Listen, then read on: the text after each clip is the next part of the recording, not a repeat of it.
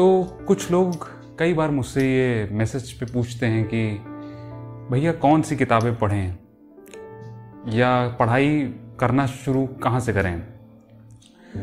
तो मैं सबसे पहले ये जानना चाहूँगा कि हमें पढ़ना क्यों है? किताबें क्यों पढ़नी है? ज़ाहिर सी बात है कि हम अपनी समझ बढ़ाना चाहते हैं।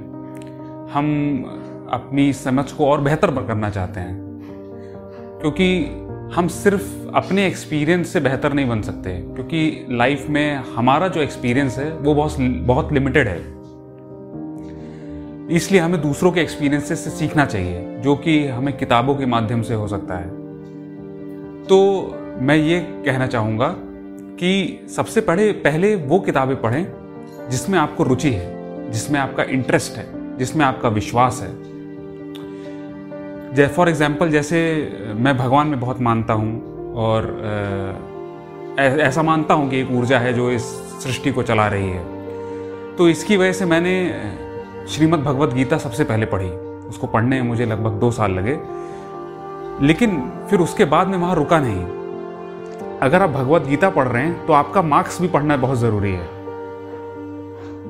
क्योंकि मार्क्स जो थे, वो भगवान में विश्वास नहीं करते थे। ही वॉज़ एन एथीस्ट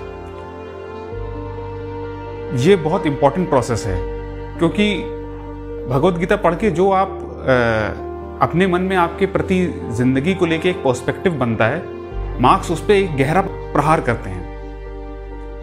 और ये बहुत कम लोग कर पाते हैं कि अपनी ही बनाई हुए पर्सपेक्टिव्स पे अपने ही बनाए हुए बिलीव्स पे खुद ही प्रहार करवाएँ।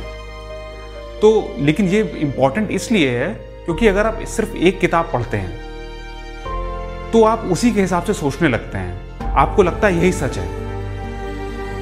जबकि आपने अभी दूसरा पर्सपेक्टिव तो सोचा ही नहीं ना ही उससे आपका कोई भी आ, कोई भी आपका इंट्रोडक्शन हुआ है दूसरे पर्सपेक्टिव से।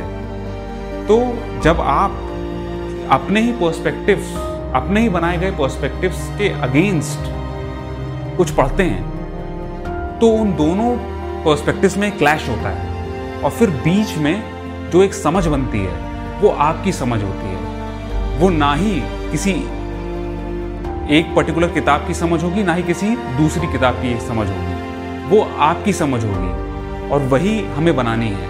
As a writer as a person हमें किसी के बनाए हुए या किसी की बात लिखी हुई बात पर आँख मूंद कर भरोसा नहीं कर लेना चाहिए। क्योंकि आ, किसी के ऊपर आँख मूंद कर भरोसा करना भी या उसके बनाए हुए रास्ते पर चलना भी एक तरह की गुलामी है। तो बेहतर यह है कि अगर आप भगवत गीता पढ़ रहे हैं तो आप मार्क्स भी पढ़ें। अगर आप भगत सिंह पढ़ रहे हैं तो गांधी को भी पढ़ें और गोडसे भी पढ़ें।